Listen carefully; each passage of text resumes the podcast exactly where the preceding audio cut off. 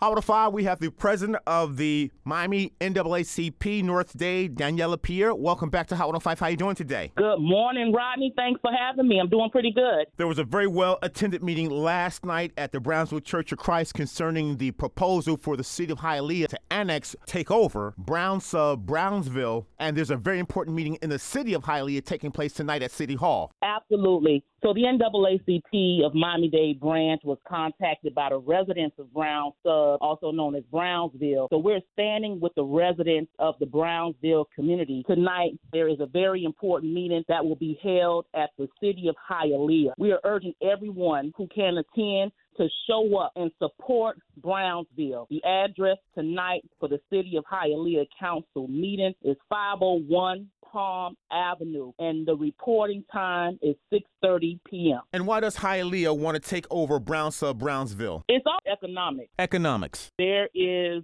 a plan to bring some major industrial business throughout the area that they're planning to annex. So they want to incorporate that into their city. But we're standing with Brownsville and the residents because we know that Brown Sub is sacred and the history is very rich and is a part of Black Miami. So we're asking and urging everyone to stand with the residents of Brownsville. If you want more information, uh, we recognize Mr. Kenny Kilpatrick, who is the president of the Brownsville Civic Neighborhood Association, who sounded the alarm. So we're standing with the BCNA as well. We're standing with Brown Sub, and we're urging everyone who can attend to show up and support the residents of Brownsville today at the City of Hialeah Council meeting. And President Pierre, we've seen this type of action before. We've seen this what happened to Overtown when Wynwood tried to take portions of Overtown as well. Coconut Grove, what's happening in South Miami, what's happening in Richmond Heights, what's happening in Opa-locka, in Liberty City, and now we see it in Brown Sub. And that meeting is 501